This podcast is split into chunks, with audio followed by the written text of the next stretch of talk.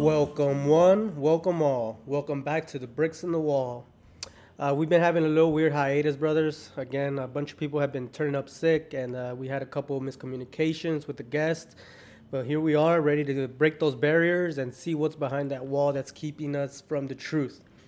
I want to share a really quick story with y'all about today that happened to me.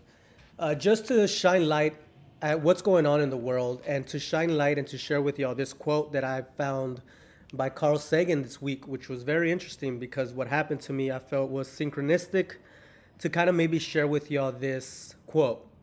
And so first I'll tell you this quick story. So I, I um I hate McDonald's, right? We all hate McDonald's. They're not good for us. But I'm a little bitch and I'm addicted to their frappuccinos. And um, I went to go get one today, but I have the app to um, to to order shit, right? And so I order something, and when I get there, the app's tripping, it's fucking up, the order's not going through. It's frustrating. So I have to go and talk to the cashier, the person there, and they're they're telling me that maybe disconnect the Wi-Fi, connect back again. Maybe something's wrong with the signal.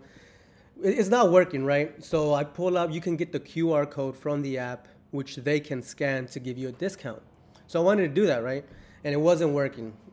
And so finally, I tell her, "Can you just order me a frappuccino?" I ordered it like I went to the store, like a normal person. And then she says, "Oh, the frappuccino machine ain't working." I'm like, "Oh my god, thank you, whatever." All right, I left. I walked away.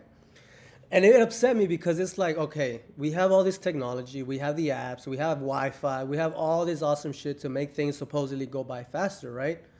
But it doesn't work when you need it. When everybody's in an emergency, I don't know if y'all remember when 9/11 happened the people in New York couldn't make calls because everybody was using the system at the same time. So it's like we have these awesome, amazing systems which work, but when everybody needs it and a time of emergency, it doesn't work. And so it reminded me of this quote as I was walking away from that McDonald's of Carl Sagan that I read this week. And I'll share it with y'all. It goes like this. And I'm going to share it with the speaker too. He's here, he's just waiting. I'm just rambling, but here it goes. It's really quick. It goes Carl Sagan said this We've arranged a global civilization in which most crucial elements profoundly depend on science and technology. We have also arranged things so that almost no one understands science and technology. This is a prescription for disaster. We might get away with it for a while, but sooner or later, this combustible mixture of ignorance and power is going to blow up in our faces. And when I was walking away and I was rethinking about that quote, I was like, holy shit, this is what Carl's saying, talking about about a McDonald's app not working when you need it. Now, imagine talking about this global system that the government wants to implement where they have cryptocurrency, where they manage everything that's happening through technology.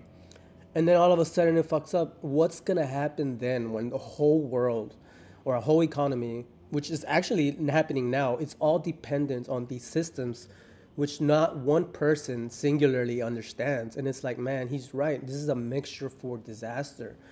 What's gonna happen when shit fucking really hits the fan? People are gonna freak out, and um, it's slowly happening. But uh, sad to start on a on a little sad note. But um, I'm gonna bring to y'all a guest today that I've been meaning to talk to for some time now. Uh, we arranged this back, I think, last year. Uh, but I have uh, people, you know, I have a backlog of people that I'm trying to get on and uh, we finally made it happen today. Well, it was supposed to happen on Wednesday, but we had miscommunications, and now we're here. And right before we started, my neighbor decided it was the best time to start cutting the grass.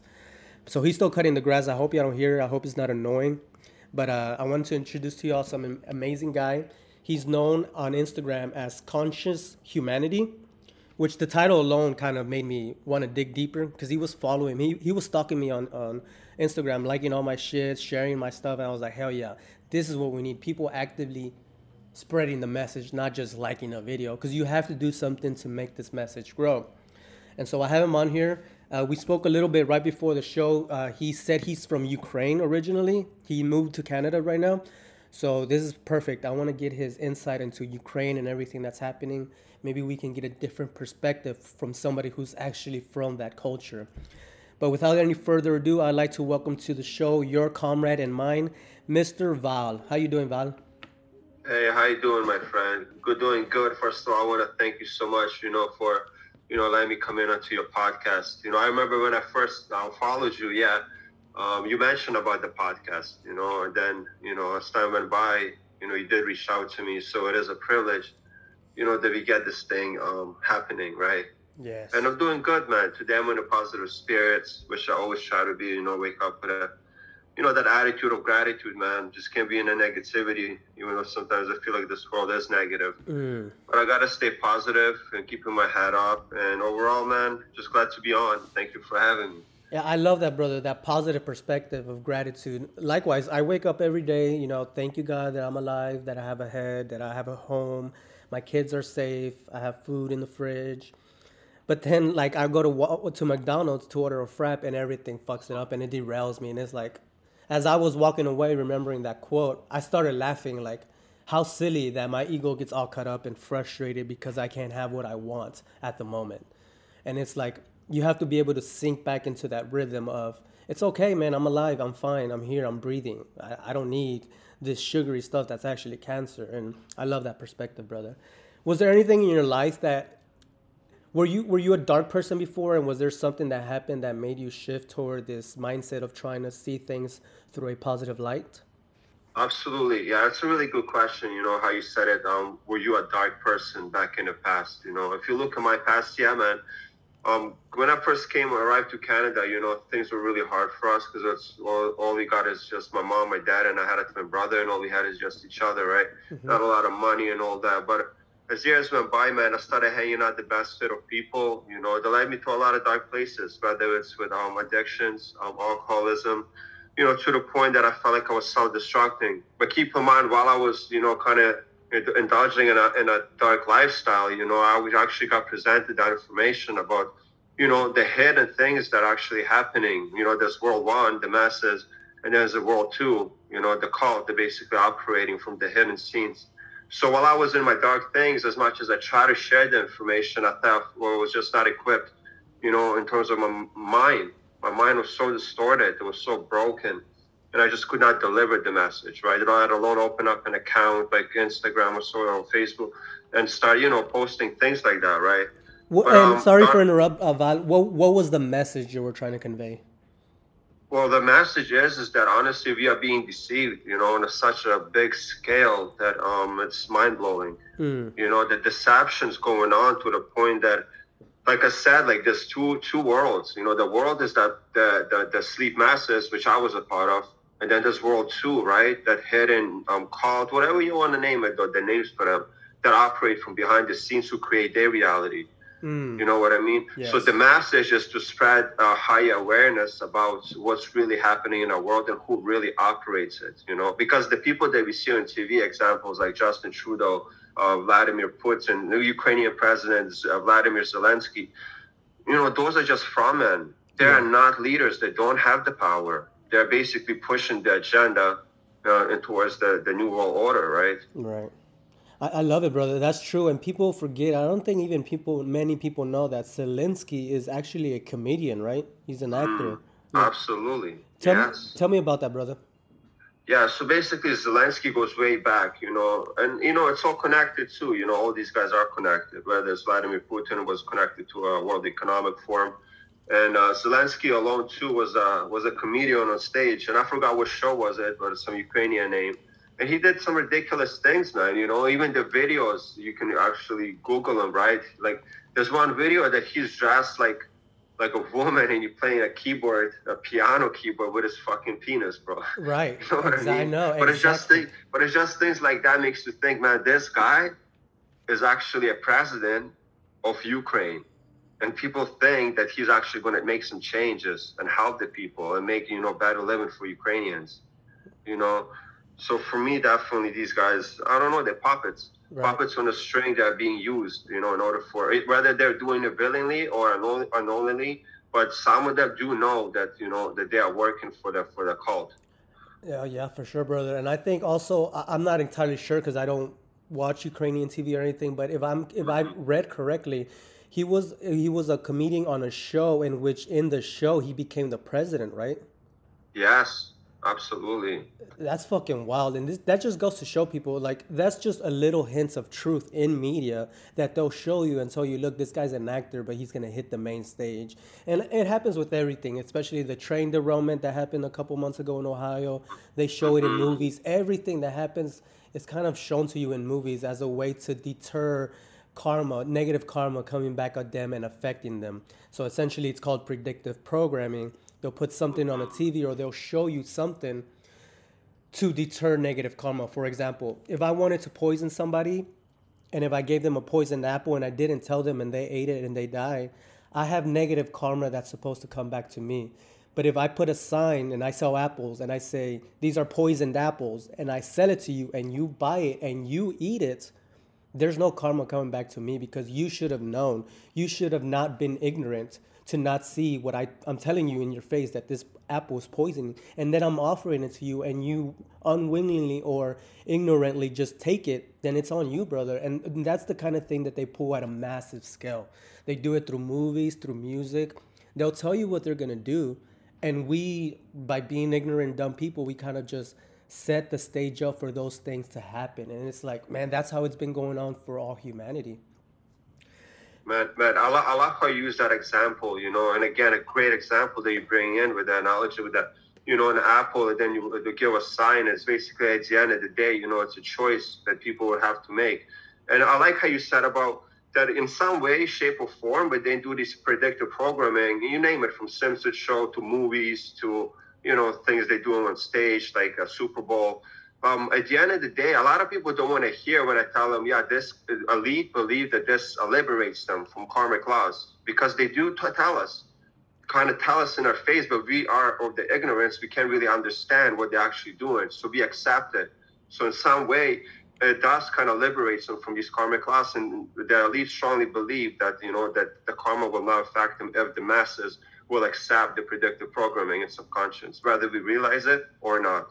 Right, right. And this is what I feel the, the Bible's talking about. There's a verse that says, For we wrestle not against um, people. Flesh and blood. Yeah, yeah. We, we fight against principality and concepts and these Yes, like, and wickedness in high places. Yes, these natural laws that are kind of like in the, the spiritual world type of thing, and people are so blind to it.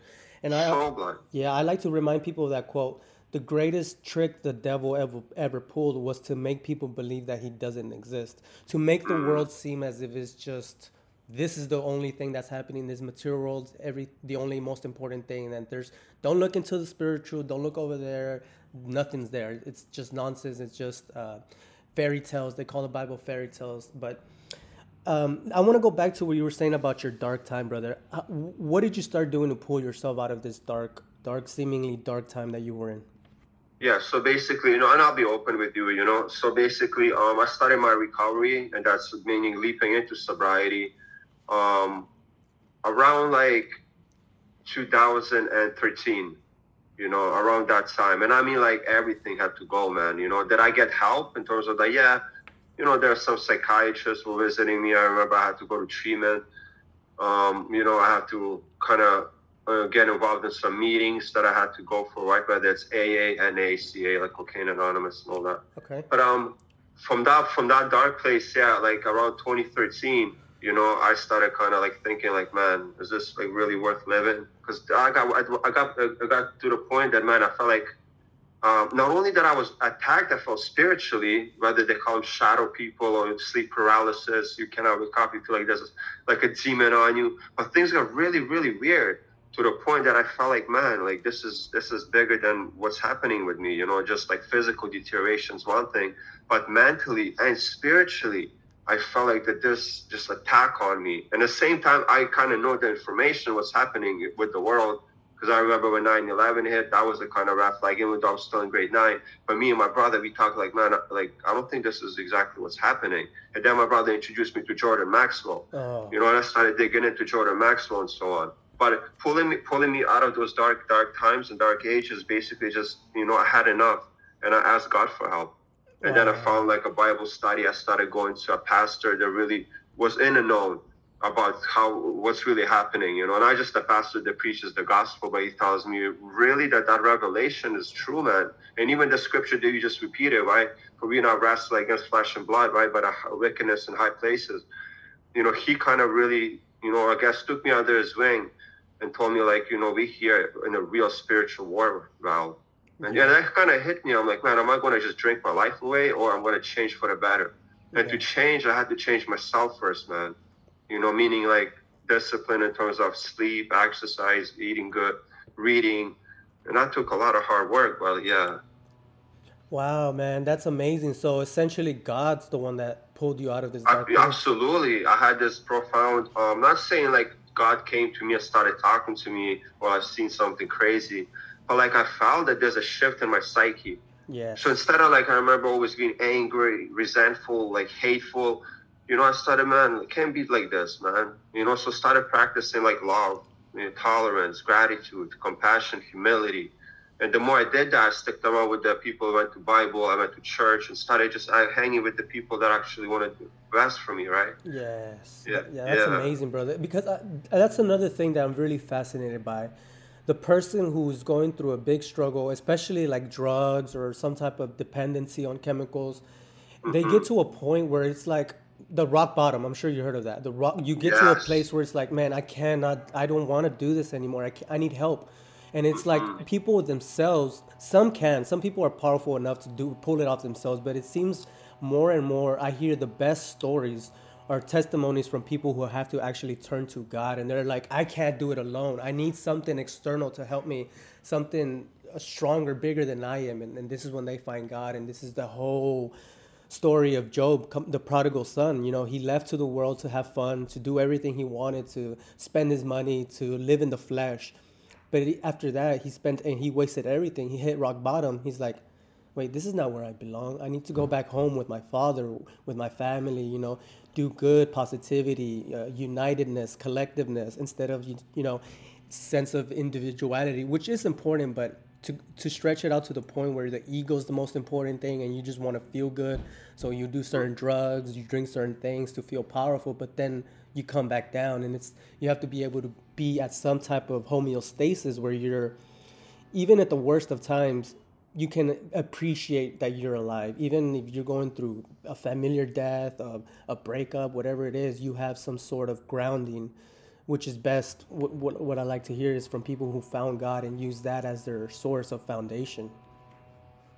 Absolutely, and I, and I did say like yeah, I was searching for God, but the beautiful thing is too, as much as you know, um, I did can say uh, uh, today I could say, yeah, man, God did, you know, in a thing, if anything, found me as much as I was looking for Him. But now it's a beautiful thing to have a relationship, right, with my Maker, with my Creator, mm-hmm. and to actually like really, really feel like I am connected, even when I feel alone, especially with all these people calling you, oh man, you're a conspiracy nut. I don't know how how it's there on your end, but a lot of people here, right? They don't want to hear about like, let's say, oh yeah, the jobs is bad for you, don't you know? Like, you know, these things, but like right away you get labeled as conspiracy theorist, crazy or not. But you know, one thing I know is that I got God on my side, you know, and it's beautiful thing. No matter what happens, you know, whether I feel isolated, sometimes lonely, you know, sometimes a bit even like I don't know, excluded from society. But I do feel that the God is there, man. It will never leave me. It will mm-hmm. always be present and it will always help me.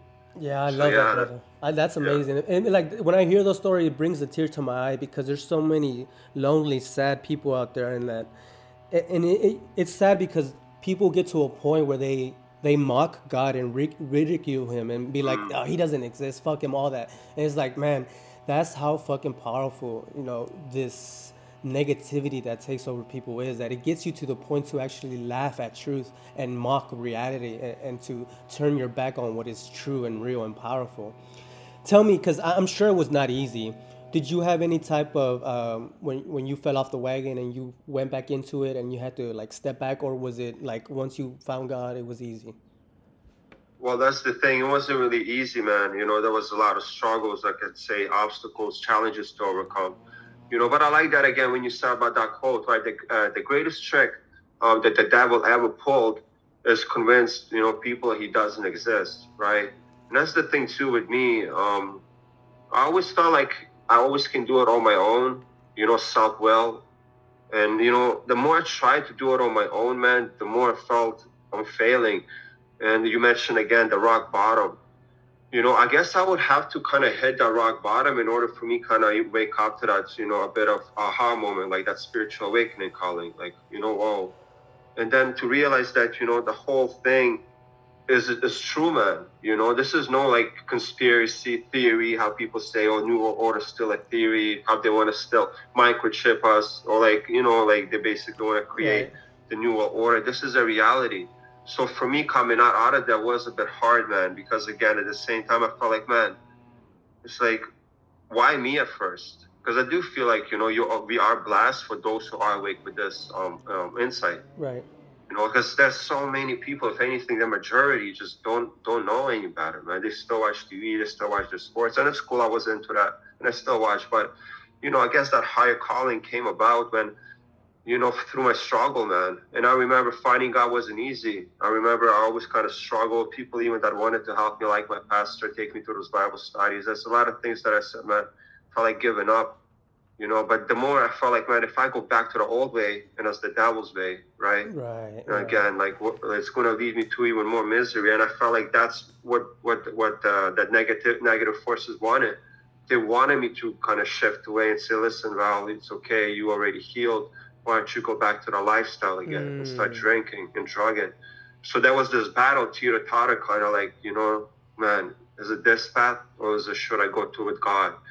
you know but the more i kept coming back to the people that love me you know like my family understood me you know people even uh, that um, didn't understand much of these conspiracies they knew where i was coming from so they always kind of gave me a place to go right every time i fell down or every time i felt like an urge that i was craving to do you know alcohol or, or a drug wow. but um, it was not easy it was not easy finding god but at first when i found myself you know you know i actually found god you know, that higher realization that, you know, I, I am a special being and I'm here for a purpose.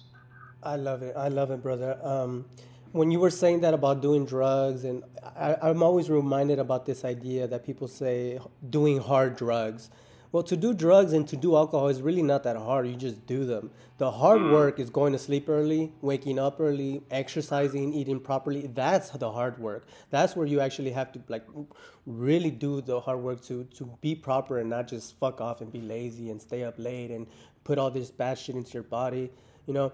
And I, I love it because I, I like I said uh, a couple podcasts ago, I had a, a guest who's kind of like he helps people fix their life. He's like a life coach and um, I have somebody really close to me who's going through that issue right now. They're they're still kind of stuck on drugs. They'll hit rock bottom. They'll get healed, but then they'll fall back. And it's like I'm always wondering what is it about people that they can't maintain. It's like they they seem to fall off every once in a while. And I don't know if it's something genetic. I'm sure genetics plays a role into it, but I think the bigger thing is the mind because I think the mind is the one that over can overcome anything. And just to give a brief example, um, maybe about I really started working out hard and diligently about maybe five years ago. But before that, uh, when I was a young kid, I used to play soccer. I ran.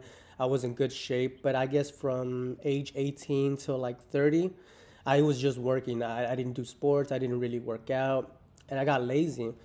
And then I started going to the gym again because my wife, she's the one who wanted. I mean, she's the one who wanted to go and just be healthy. And I started copying her, and I went back and I like it now. I'm back into it. But I remember when I first went in and I would try to go in the sauna, I would last five minutes and then I'll be like, oh, fuck this, I'm getting out. This is bullshit. I don't need to be in here. But then the more I did it and the more I started realizing that un- being uncomfortable is where the growth happens. I started realizing that the pain that you get from exercising that's actually good for you. It's it's telling you quit, stop. You you don't need to do this. It's that's enough weight. But that's the mind trying to tell you that's enough. But you have to have the mentality and the will to tell the, the body, no, you're going to do what the mind wants. And so now I can last about 30 minutes in the sauna and I can, I, will be in there and I'll, I'll be almost passing out. And I'll be like, okay, I think this is good. But it's that thing where you have to learn, and the mind's gonna tell you sometimes, just quit, just quit. It's easy. I mean, you already did the work. I mean, it's the mind. It's like I don't know. There's this part of the body that just wants to be comfortable and doesn't want to work hard. It just wants to kind of fuck off. But one has to learn how to tell that part of the mind to shut up. You're gonna do what I want. And this is the thing that I'm trying to figure out. How do you transduce that mental mentality into the people who are doing drugs. But it's hard because they're addicted, uh, the substances, genetics, their predisposition to what they're doing, the negativity, the, uh, the negativity in their life. It's so hard, and I like how you said you surrounded yourself with the people trying to do good. You went to Bible studies. You put yourself in that space of positivity. And so many people want to stop doing drugs, but they'll still hang up with the people that buy them. They'll still go around the people who have them. And it's like, you have to be able to, to like really grab your balls and say, no, this is what I'm going to do and do it. Um, what are what were some of the things that best helped you? You said you went to church, you started reading the Bible. What, what are some of the things that really helped you stay on your path? Yeah, um, that's a good question. Um, and I like how you brought up um, growth happens from the uncomfortable situations. Oh, I love that.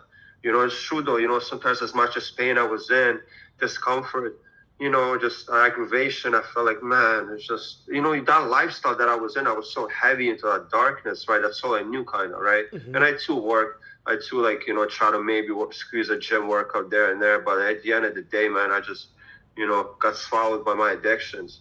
But uh, one thing that definitely started helping, you know, in terms of, you know, working, if you can say, on my um, spiritual fitness, uh, would be like praying. And I mean, like, not just saying, like, blah, blah, blah, blah, give me this, or I'll pray when I'm, you know, really scared, or let's say I got into, you know, a bad situation. God, I need you now. Please help me. But no, man, I started truly kind of digging in and learning prayer. And for me, how did I start learning prayer? I started attending those Bible studies. You know, that pastor really did, um, he cared about me, man. He really did love me. He seen like, man, like just hopelessness in me. And he said, listen, there is light, you know, and you can find it right here, man. You know, if you surrender. I you know, and I'm glad that I, and I'm glad that I, sorry for interrupting, go on. No, I'm sorry, go ahead. I, I, go ahead, I'm sorry. Yeah, so, so basically, you know, he says you have to surrender, man you know, you have to surrender in order for you to actually, you know, be uh, reborn again. Yeah. And I'm glad that I did, man. You know, and it took a lot of things, though. But um, you know, you mentioned, you know, what things that I do uh, to kind of like pull myself out of that. Well, definitely from praying. You know, praying is something that I do daily now, and it could be just a small uh, prayer. Like in the morning, I'll say, God, uh, please let love guide me, not fear. Wow. You know, and I'll say it genuinely though, right from my heart, and I feel like my day will go out better. Right. Or just say Lord's Prayer, right at, at, at the end of the night, uh, at the end of the night, right? Our Father who are in heaven, you know, and so on. Uh, and but the more I prayed, you know, the more I prayed, the more I felt better, right? I felt I am actually tapping into that um, inner resource, mm. you know, mm. to to my higher power. And uh, another thing that started helping while I started doing, uh, um, while I was reading the Bible, the scriptures, and all that, trying to understand them, live by them, right? Um, I started reading my own books you know, and started dwelling into more of these conspiracy rabbit hole. Where does this take me? You know, so example books like by William Cooper, uh, Beware of the Pale Horse. Um, there's a lot of books I read by David Icke, uh, um, books by Michael Tsarion. But I remember the more I read, I felt like I was more disconnected too from from the people that try to still pull me back to that lifestyle, right? Mm-hmm. You know, and I love that. And then I started working on my meditations just literally sometimes I'd be just laying on my bed, I close my eyes and I just focus on my breathing, focus on my mind. Like like you said, the mind, man. If the mind ain't ready, then so much that can be done. So started focusing on the mind, right? And with that I mean discipline. Um, waking up early, like you said, that's hard work, man. A lot of people say they can do it, but they cannot. Um, waking up early, eating good, like I'm talking about, like you know, about my body needs instead of like pumping myself with sugary sweets and all that.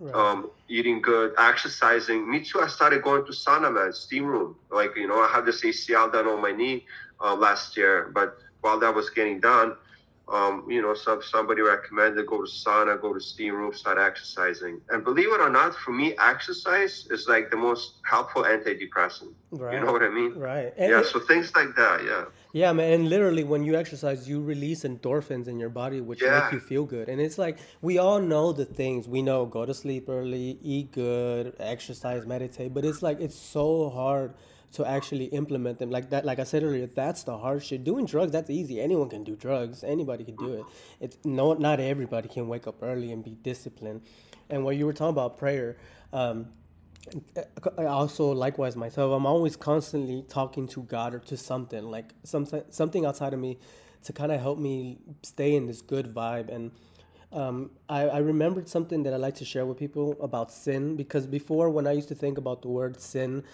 I don't know, it had a negative connotation to me. It would be like, oh, sin. It kind of just seemed like a fairy tale type of thing. But I had a podcast with somebody who helped me understand the word sin in a much better context. And the way he said to look at sin is just sin is essentially anything that takes you further away from God. So, for example, um, does does uh, does doing drugs bringing you closer to God or further from God? Is eating McDonald's taking you closer to God or further from God? And just take that idea with, with, with anything that you do. Just say, is this bringing me closer to what I want to be doing in my life, or is this going to take me further away from that? And that kind of just that little way of thinking about things kind of makes it seem like, oh, should I go buy some beer today? Nah, maybe not today. And kind of like it just puts things into perspective to see them from a different angle. And that's what's helped me in my life kind of like stay on the path because I'm sure we all kind of fail too. Uh, funnily, interesting, I was talking to a guy on, on a podcast before also that I'll be meditating in my car, but as soon as somebody cuts me off, I start screaming and cussing, ah, fuck you, like, how dare you? But it's like, it's funny because we can all, you know, be on the path and be like happily and close to God, but as soon as something makes us uncomfortable, we get upset and it kind of derails us. And that's where the true work goes in. When shit hits the fan, how do you deal with things? And that's kind of the hardest thing that I'm still working on. Oh man, I like how you said that. And honestly, I gotta kind of like piggyback off you. That's something that I'm working too, right? An example would be like you said, you know, you can do good things. Let's say I'm in the Bible study or I'm at the church or whatever. I'm hanging out, you know, with my fellows. You know, they want nothing but good for me, just like I want good for them.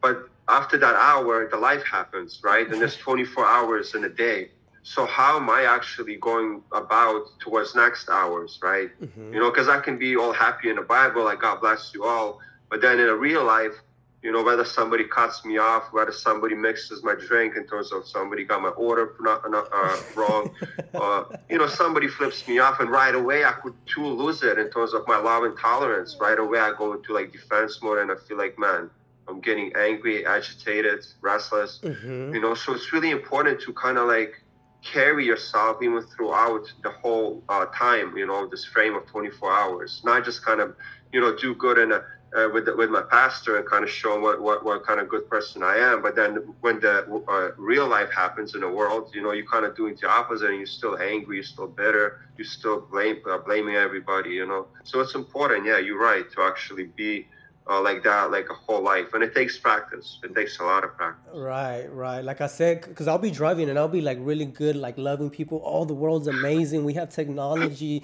We have yeah. cars. And then as soon as someone cuts me off oh fuck you man. What like it all goes away. Yeah. it's like how yeah. brittle and how easy it is to slip back exactly. into those negative patterns. And that's why sometimes when I was younger, man, I had this like I was at a crossroads. I was like, I'm either gonna join the army or I'm gonna join the Peace Corps and it was like that weird dichotomy of you're either gonna go murder people or go help people, and it was like, what do I do? How do I choose my life path? And essentially, I didn't go to any because first of all, for, to be uh, to work with the Peace Corps, you have to have a, a, gra- a college degree, which I didn't have.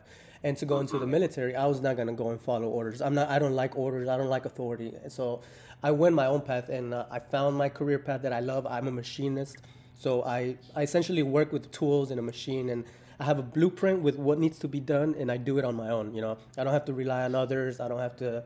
I just figure it out on my own and do the job, and I, I love it because I get to listen to podcasts, I get to read, I get to learn so much as I work, and. Um, I don't know where I was heading, but um, yeah. Just to back you up, like uh, like my, my occupation right here in Canada is machine operator. Oh yeah. So, yeah, I operate.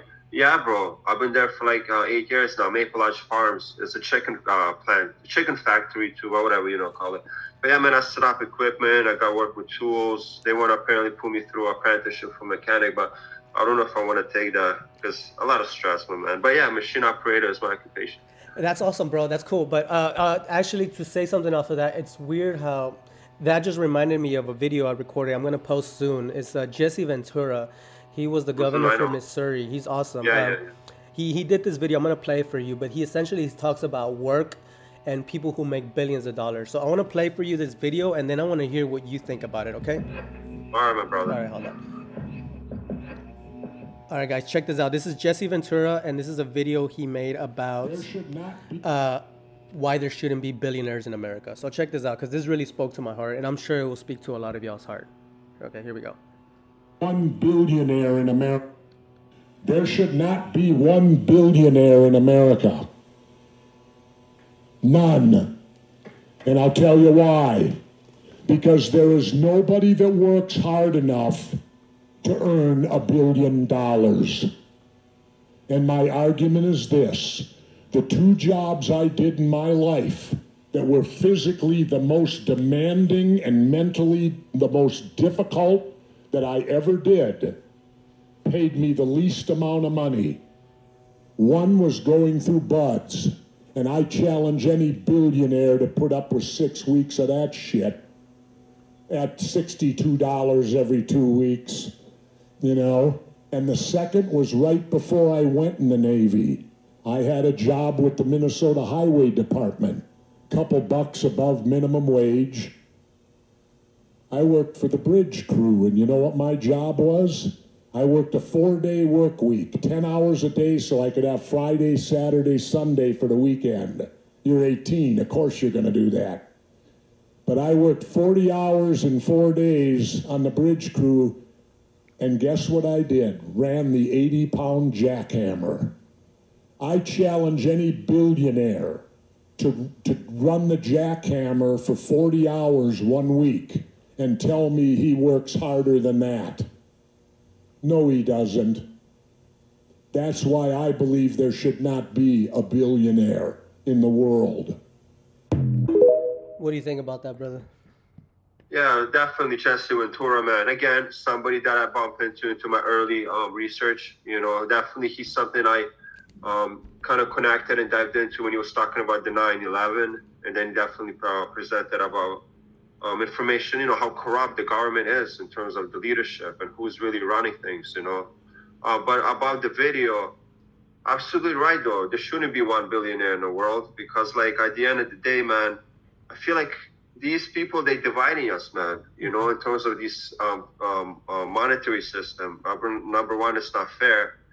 But um, looking back, though, you know, it's hardworking people that actually build this whole society, man. Mhm. You know, we build this world for them. Right. You know, we like basic. Then they know it. You know, they project this into our kind of subconscious. You know, and people like Jesse he says, "Man, I juggle two jobs, not just one, but two. You know, and it's true though because if you ask the person at the top, you know, can you maintain or do this job at least? Then they wouldn't have like not even the slightest even understanding, but number one, no physical strength, no mind strength. And number two, you know, I feel like it is unfair that people, you know, like Jesse Ventura, when he said, yeah, I had to work two jobs that was really physically demanding, mentally demanding, you know, kind of creating, you know, this whole system of slavery for them. Right, right. Yeah, and again, like to piggyback off what you were saying, right? We built the world, eh, the world, and a billionaire. Nobody gets to a billion dollars without stepping over people, without exploiting Exactly. people, without taking advantage of others. And then just look at the people who think they're the boss: Klaus Schwab, uh, Biden, all these old fucks that can't even fucking work out. They couldn't walk a mile uh, in the sun. They, they can't. They're so fucked. And like I always think about this quote by Terence McKenna. He says. We're led by the least among us, the least visionary, the least noble. The, the, these people, like you would imagine, like in the back, in, in the past, in tribes, the strong, the leader of the tribe was the strongest, the smartest, the one who had the most compassion, the one who was willing to put their life down for the others. But now we're fucking led by the weakest, dumbest, oldest, m- most hateful, most out of touch people. And it's like, how did we get to this point where that's who rules the world?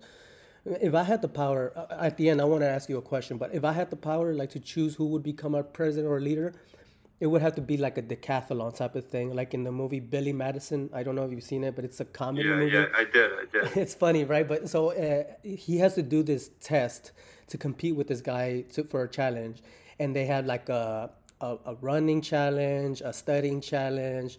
But my idea would be to ch- pick a leader. Would be you would have to go through uh, BUD/S training, like some type of uh, drill training uh, to compete against the people who you want to uh, go against, who can last the longest, who can meditate the longest, who can be in the sauna the longest, who is the most compassionate, who can run the most, like these would be the qualities that people would would would um, distinguish to pick their leader instead of just having a popularity contest which is what democracy is now. It's just who's the most popular person who can gain the most money the most followers.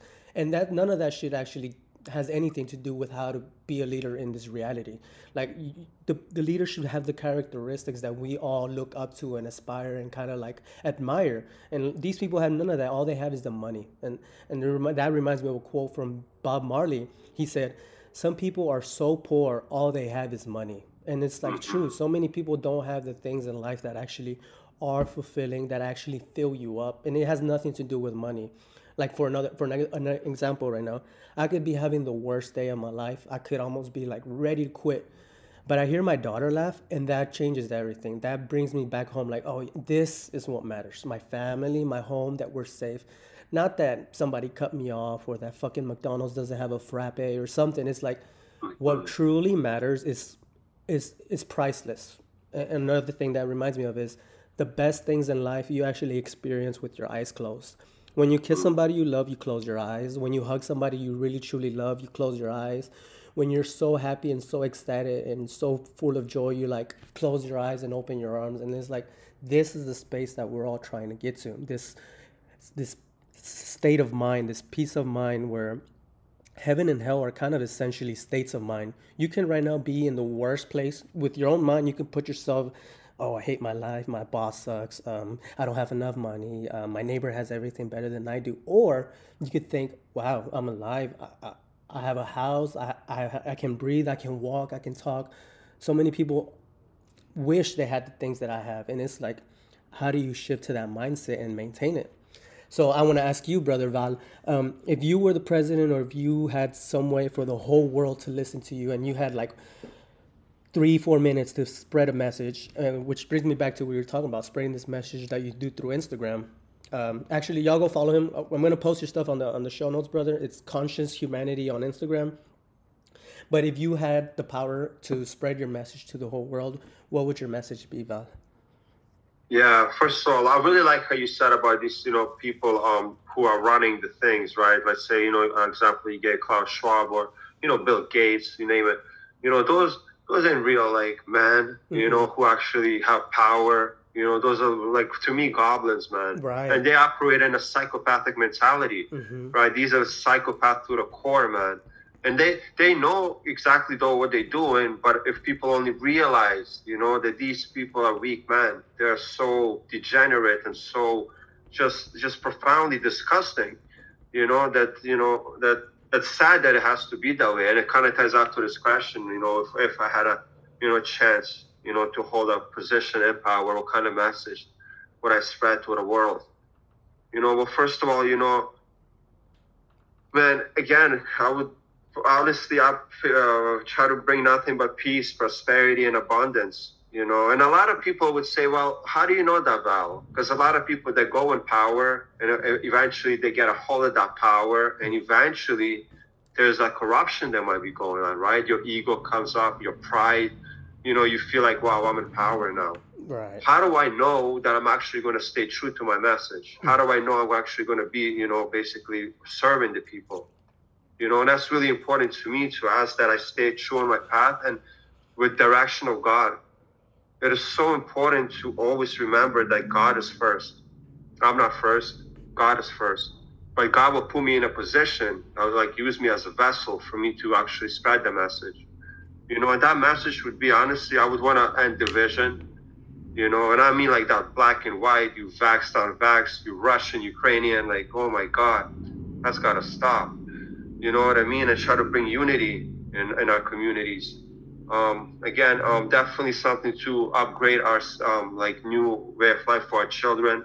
Because I feel, man, the kids these days, man, as much as I look back on my childhood, right? I'm 34 now.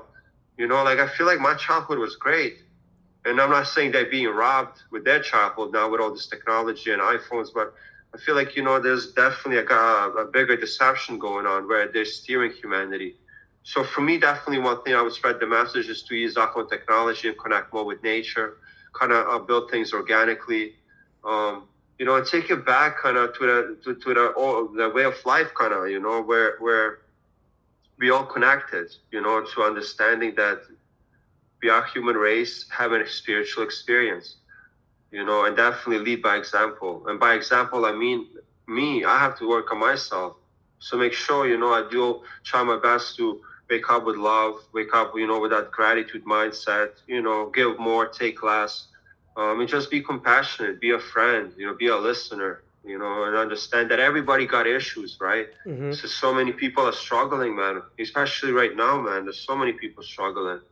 But at the same time, if I was in power, you know, I would try to, you know, help as many people as I can, you know.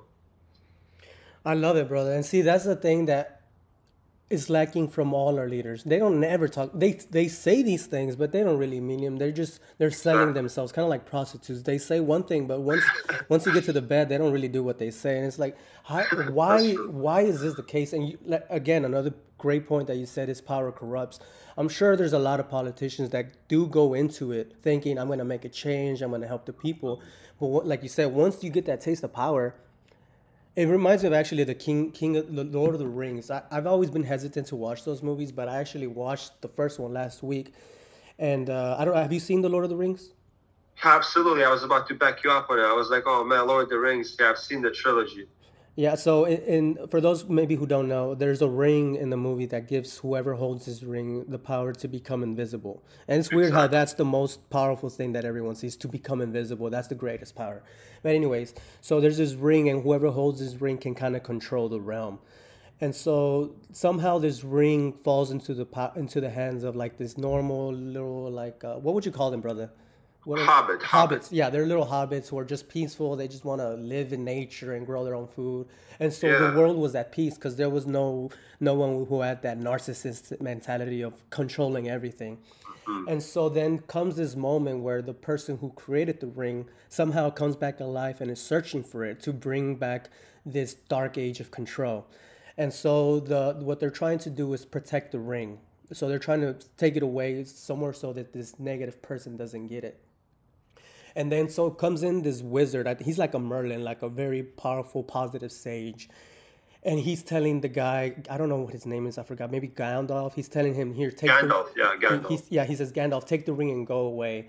And Gandalf's like, no, I can't. I'm weak. I can't protect it. I can't do anything. You take it.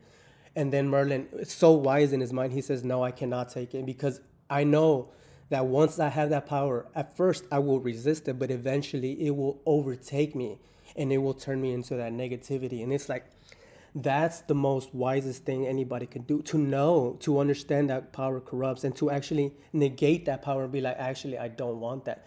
But then to me, the people who are able to do that, those are actually the ones that should be given the opportunity or chance to lead. But then again, there's always this thing of how do you keep yourself in balance and not just feel, feel fill up your ego and be like, oh, I'm the most powerful. Yeah, just do what I what I do. And it's like it's that balance of being able to walk the, the middle road. How do you think one can do that, brother, without slipping? Oh man, that's the thing. Um, without slipping, you know, there could be always again, you know, struggles and challenges to overcome. But if you do move with pure intentions, and you do have, you know, uh, that God consciousness in you, you know, I guess you're right though. It's it's gonna be, you know, made, I guess, to the point. You know what kind of person is going to be actually holding, like, let's say that ring, right? I Mhm. remember, like you mentioned, right? Gandalf says, "No, man, I can't take the ring, man. You know, because I know what's going to do to me, right?" And then he says, "You take it to the Hobbit, right?" hmm No, the no, the is Hobbit does Hobbit, it. The Hobbit does it to the wizard, and the wizard. Yeah, the Hobbit. Yeah, the Hobbit does it to the wizard. Mm-hmm. Yeah, but the wizard basically, the Gandalf, you know, saying, "You know, I cannot, I cannot take the ring." right. You know, but see, but the Gandalf knew that the Hobbit, you know, has that has that. I guess you can say clearly that God consciousness in him. He is humble. He's uh, basically, you know, operates with light. You know, Right. so he says you should take the ring. You know, because at the end of the day, you know, as much as there is so much corruption going on, not everybody's corrupt on that level. You know, where, where, where if you do give somebody power right away, they feel like, man, I, I need to control everything, and that nar- narcissistic mentality kicks in. So I feel like it's really important to, you know, give give that ring to the right person, man. You know, somebody that's equipped uh, with love, care, uh, yeah, especially care, man. Somebody that wants to change things. You know, yeah. and and make sure that I guess you help him along the way, but at the same time, you know, it's really important, yeah, to find the right person. Yeah, man, and it's hard because, like I said, people it are is. so fallible, and anytime people like tell somebody tells me to check out this guru or that guru or this person or that, it's like, yeah, people can hurt, can have good words to say, but at the end of the day, we all fart, we all sh- shit, we stink, we're fallible, we're human, and my thing yeah. is always like you said earlier, the the glory is always to God. I, there's this a sports player, I think he was a basketball player.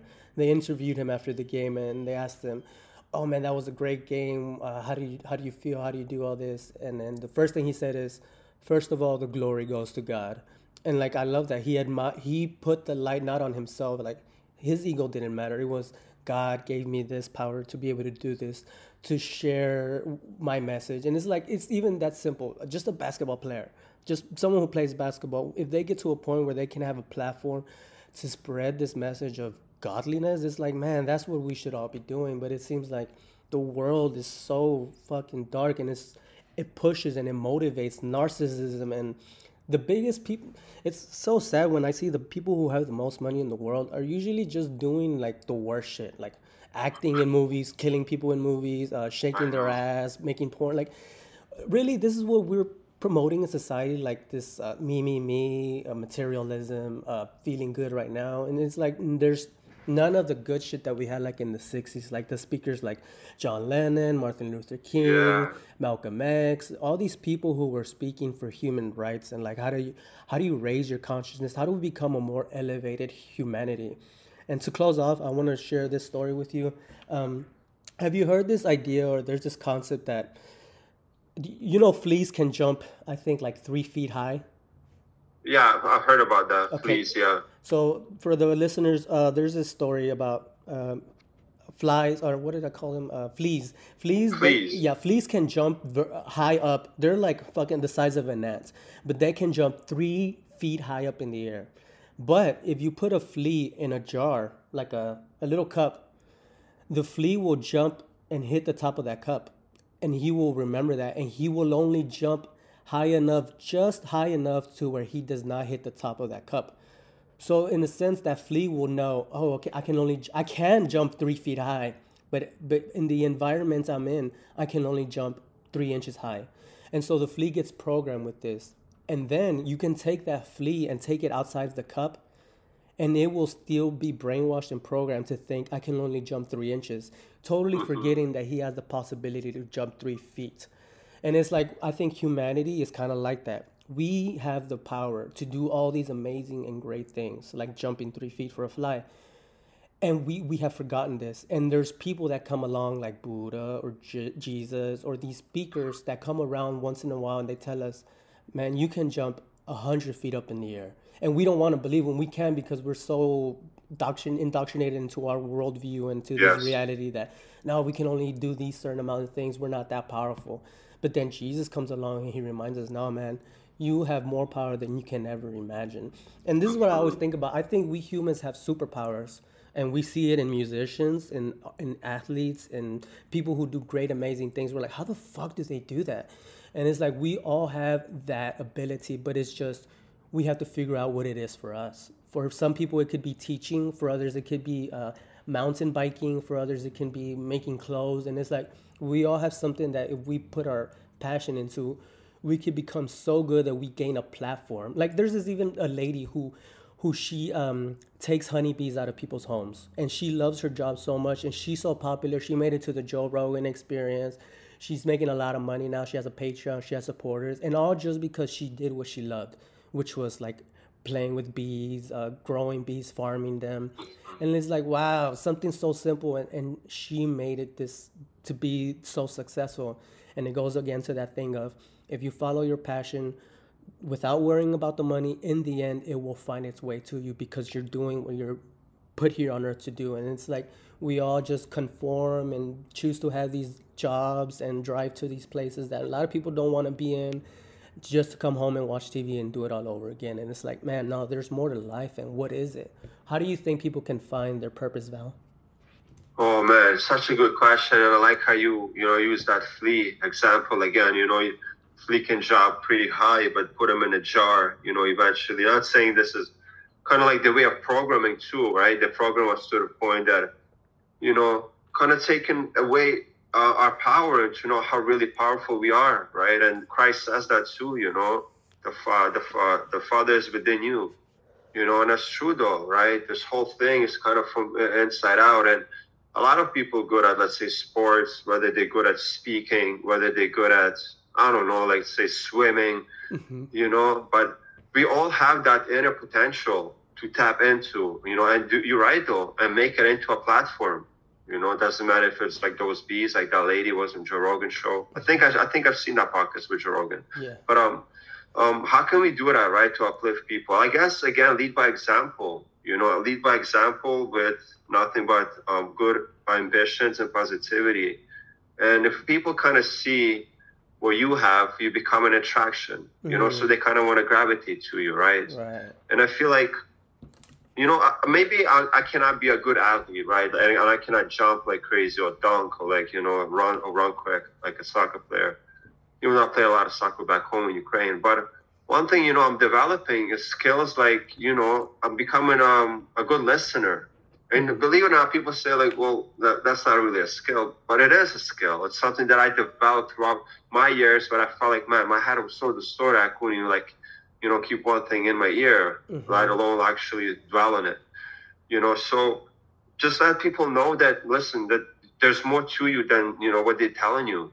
You know, you just gotta find that potential. And again, how does that start? With a lot of hard work and uh, changing. You mentioned in the beginning of the podcast, the mind you know, if you can truly start working on the mind, man, and start practicing things like, you know, good things, um, I do feel you'll start tapping into those skills that you thought never had. And who knows? Maybe some people great will be great athletes. Some people will be great, maybe uh, readers and lecturers, like like in this message. But eventually, you know, I feel like if I change myself and people see that good in me, they will want to see that too. So it's kind of like a law of attraction. Mm, you know. Yeah, I love that, brother. I think another key thing is to, and it all also comes back to parenting. It, I think mm. children in their in their youth they demonstrate what they're really into and i think it's very important to expose kids to as many interesting and awesome things that we can do because maybe one day somebody a kid who didn't know anything about i don't know um, uh, electric energy or, or, or solar energy and he sees a video where somebody's doing that and he's like holy shit that's badass. And he gets so into it that he creates this new technology of how to better harness the sun. And it's just how do you expose or how do you figure out what a kid's uh, predisposition to be really good at? And that's why i think one of the if, if there was to be a billionaire on the world which i don't think should exist like jesse ventura said it should be teachers. It should be the people who know how to teach and help people grow and become how to how to then themselves become the best possible versions of who they are? And we're lacking so much of that in the world. The people who are teachers now kind of just fell into that job. I'm sure there's a lot of them who love their job but i think if we held teachers at the regard of doctors or politicians man the world could be so much better but it seems like that's those are the people who get paid the less teachers and that, yeah. it's sick that that's the world that we've come into and if i have anything to share with the people is like be just try to teach yourself and learn about who you are and figure out what your tendencies are. And it kind of just comes back to looking at your childhood and what you what really attracted you to to things. And in my youth i, I loved reading i loved learning i loved just filling my minds with things i never knew existed or, or even could exist and then sharing those with others. And weirdly this is what i'm doing now. I figured out probably podcasting is my thing or like you said listening is such an important skill that people don't have. They'll cut you off halfway through the sentence or they'll be thinking about what they want to say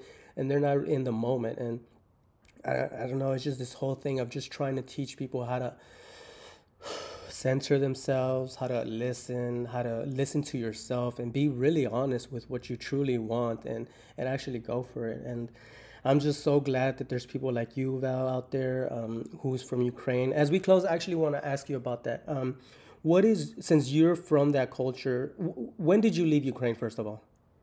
Well, I came here in 1998, right? August 8th, I arrived here. So that's while back now. If you kind of like count up the years, it's 20 years and all. Oh, okay. But so what is. Yeah, and, and Yeah. What is your what is your uh, take on this whole thing of the Ukraine war? Again, you know, it's a shit show, and by that I mean, you know, you you mentioned what actors. These are actors, man. They they again, this war really ties in to like a lot of different. This is stage. That's a stage war. You know, it's not something that's actually happened naturally. These was pre-planned. You know, and what's happening again is that it's all kind of connecting. You know, they want to. I don't know if they want to bring about hopefully not, because my thing is optimistic. But World War Three, you know, they want to start this with Russia, Ukraine, that, that will escalate to China, and next to you know maybe you. Uh, well, actually, U.S. will be there. But the whole thing is that um, it's a big facade, man. It's a big game. You know, those people that you think like Zelensky, like Putin, they're just pushing the agenda. At the end of the day, it's really unfortunate that casualties do happen because I got family back home, you know and a lot of them got affected by that war. You know, whether they have to move out from places, some of them in France now, some of them in Poland. But what they're telling me though on the phone, they're saying, man, like they nothing. This is nothing what they're telling us or show what you showing you guys on TV. And I mean, what do you mean by that? Like, well, there's not much, you know, like bombing here. There's not much like shooting here. If anything, you know, like yeah, there's definitely changes, but what they're showing you on TV is complete opposite. And if anything, if you truly study the Ukrainian country, it's the most corrupt um, country in uh, in the world. You know, not only that, the pedophilia involves there, sex trafficking, child trafficking, money laundering. Right. But yeah. th- there's the criminals that actually operate like Zelensky, who are willingly pushing cult's agenda, and that's where they pick these clowns. You know, the, this guy was a comedian, literally, man, playing the piano with his penis. And next thing you know, this guy became a president after that show, like you mentioned. I know. So again, you know, these guys are just facades. They're actors, and this whole war is just for uh, it's an it's a part of this bigger agenda what they're trying to achieve the new world order. Yes, right. That's the best take that anyone can have. Yeah, it's just a big distraction, like you said. It's it sad. Is. There's, it people, is. there's people dying, and it's sad that they're just casualties of this bullshit propaganda that they're pushing. Yeah. And I love what you said because um, I saw a video showing how with the new AI they can make a regular building look like it was bombed. And so in this you video, that, yes, I saw this video where it just showed like different uh, places or sceneries, and it showed a before and after of how they can put software in it to make it seem like there was a war zone, and nothing really happened. And it's like now with AI and everything that's going on, man, it's crazy what they're gonna be able to pull off and, and show people, and people are just gonna blindly agree or believe whatever they see, and it's it's getting so wild that with everything that's happening, AI, and the fact that people can't even agree on what a woman is. How fuck, how fucked is society? Like, what are we doing, man? We have all this power to do create heaven on earth, literally, but we're led by yeah. the least among us. And uh, like I said again earlier, I'm glad that there's people like you that were using the internet to what it was it was not intended for this. Like Terence McKenna said, the internet was intended to monitor us and to sell exactly spy on us. Yeah, and to sell us crap that we don't need. And and exactly. And what we need to do, what this technology can do, is to find the others. Find Yuval, find Harshita, which I spoke to from India. Find people all over the world that have this same message, this idea of it's the people, man. Fuck the people. Power corrupts uh, figure out how to get in tune with yourself, in tune with God and with nature, and just like I don't know, man. I don't know why there's people out there seeking power. Like, listen to me, I know how to solve the world. Nah, man. It's just like people just want to live their own lives, and whenever somebody tells is telling others that this is how we should do things, even me, when I'm telling people to do things a certain way, like, don't listen to me. Go in your own life and see what best works for you. Exactly. Exactly, and that's what I say too. Like, don't just blindly, you know, believe or see like what I pose as truth. You know, do your own research, open up your own mind, be a critical thinker, educate yourself. But then that's the thing. A lot of people don't want to do that. You show them like a piece of resource of information, a document. They say, "Oh, that's just a, a document." Mm-hmm. But then right away, right, they disagree because they know that if you show more and they actually start like going into that rabbit hole, that uh, basically um, destroys their reality right. and everything they knew that was true. Right. Yep. Yeah, yeah. It's just a struggle, but I feel like people like you, we're on the right path, and, and I don't know Absolutely. how we're gonna fix this, but I think in the end, the truth always wins, no matter what. Absolutely, truth will prevail. We will win. And It's uh, been written. Yeah, yeah, for sure. And uh, I, that's why I love connecting with people like you. I always say when I, I finish these talks, I feel like I went to church.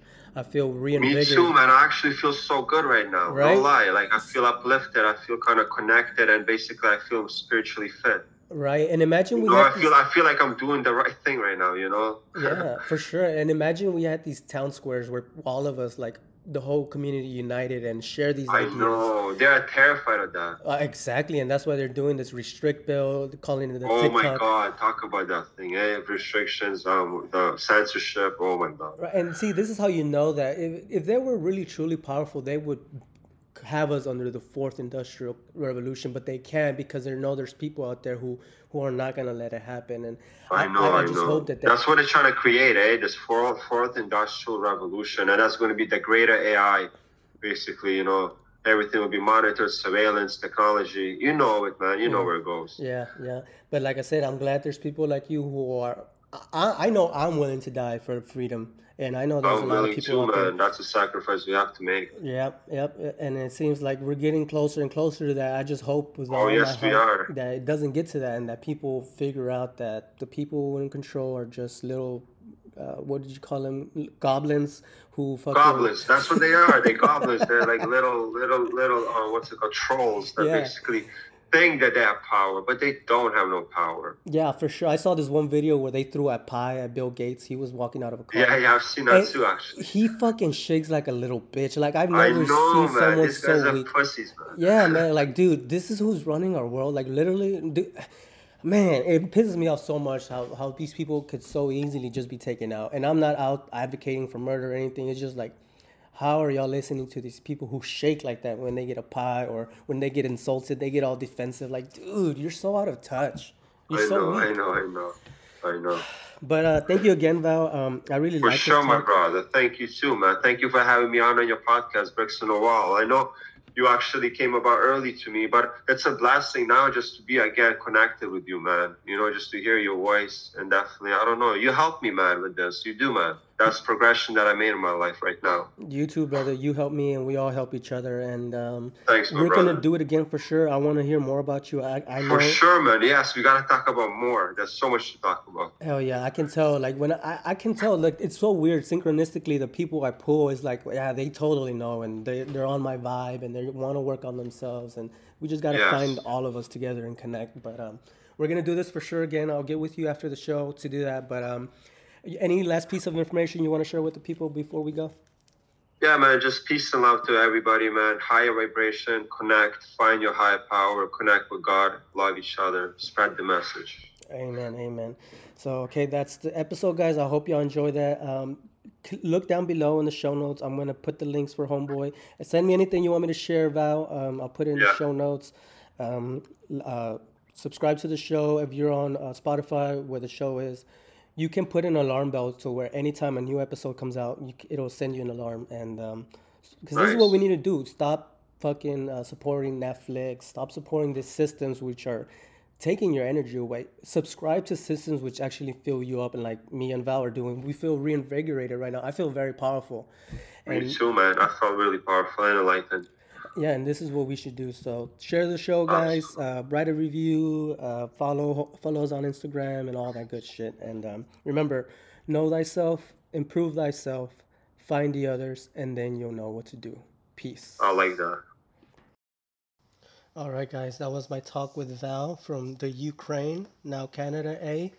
Um, I hope y'all like that. Um, it's weird. Um, right as I want to record these podcasts, seems like my neighbor gets a message from the universe of this is the best time to cut the grass.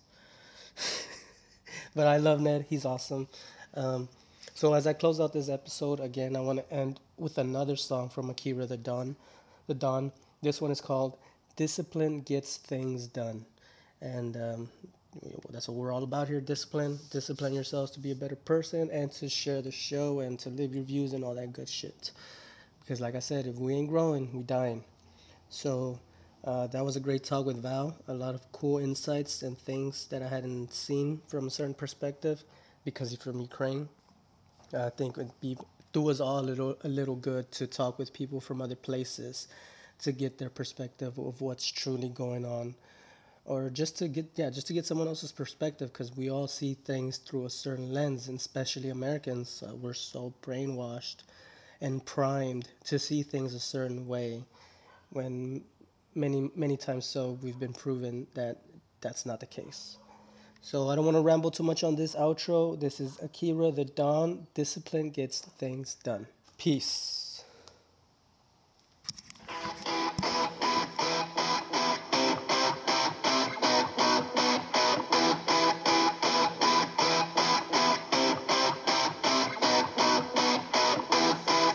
one thing that discipline definitely does help you with, it helps you get things done. And when you get things done, when you actually do things, you have more success. A big part of success is just not being fucking lazy and just doing it. 90% of it is just showing up. Get there and start working. Like, you're not gonna feel perfect every day. If I only worked out when I felt good, I'd be a fat fuck because there's a lot of days I don't want to do it. I mean, it's pretty much the same with everybody that actually gets good at something. There's got to be those days you push through. They're probably going to be more numerous than the days you don't. And so the benefit of discipline in my eyes has always been that through discipline, I get things done. I'm like the most lazy, disciplined person I know because I don't want to do it. Let's go. Through discipline, I get things done. The pro goes to work. Through discipline, I get things done. This is what I do. I also think that discipline is a pathway to creativity. When you're on the battlefield, is an absolute exercise in creativity. How are we going to attack them? How are we going to disorganize them? How are we going to get in their heads? That's all just massive creativity. And when I look at people that are artists, I would imagine the more disciplined you are, you gotta write stuff down, you gotta read, you gotta increase your vocabulary so that you are quicker and sharper so that when people are saying things, you have more words to battle back at them. All those things, all that freedom that you get on stage comes from the discipline. You study, you learn, you read, you write, you talk, you go through things. Is that an accurate statement? Absolutely accurate. Through discipline, I get things done. The pro goes to work. Through discipline, I get things done. This is what I do. Through discipline, I get things done. The pro goes to work. Through discipline, I get things done. This is what I do. It doesn't matter if you're sick, doesn't matter if you have kids, you're a pro and you go to work. And you have pride in that. And then when you are in front of that keyboard, you look down at the count, it says, I got fucking a thousand words today. Out of that work, gems blossom. But you might have a day where you just write nothing but dog shit. So what? Show up again tomorrow. And tomorrow out of that dog shit, a flower will emerge. Through discipline, I get things done. The pro goes to work. Through discipline, I get things done. This is what I do. Through discipline, I get things done. The pro goes to work. Through discipline, I get things done. This is what I do.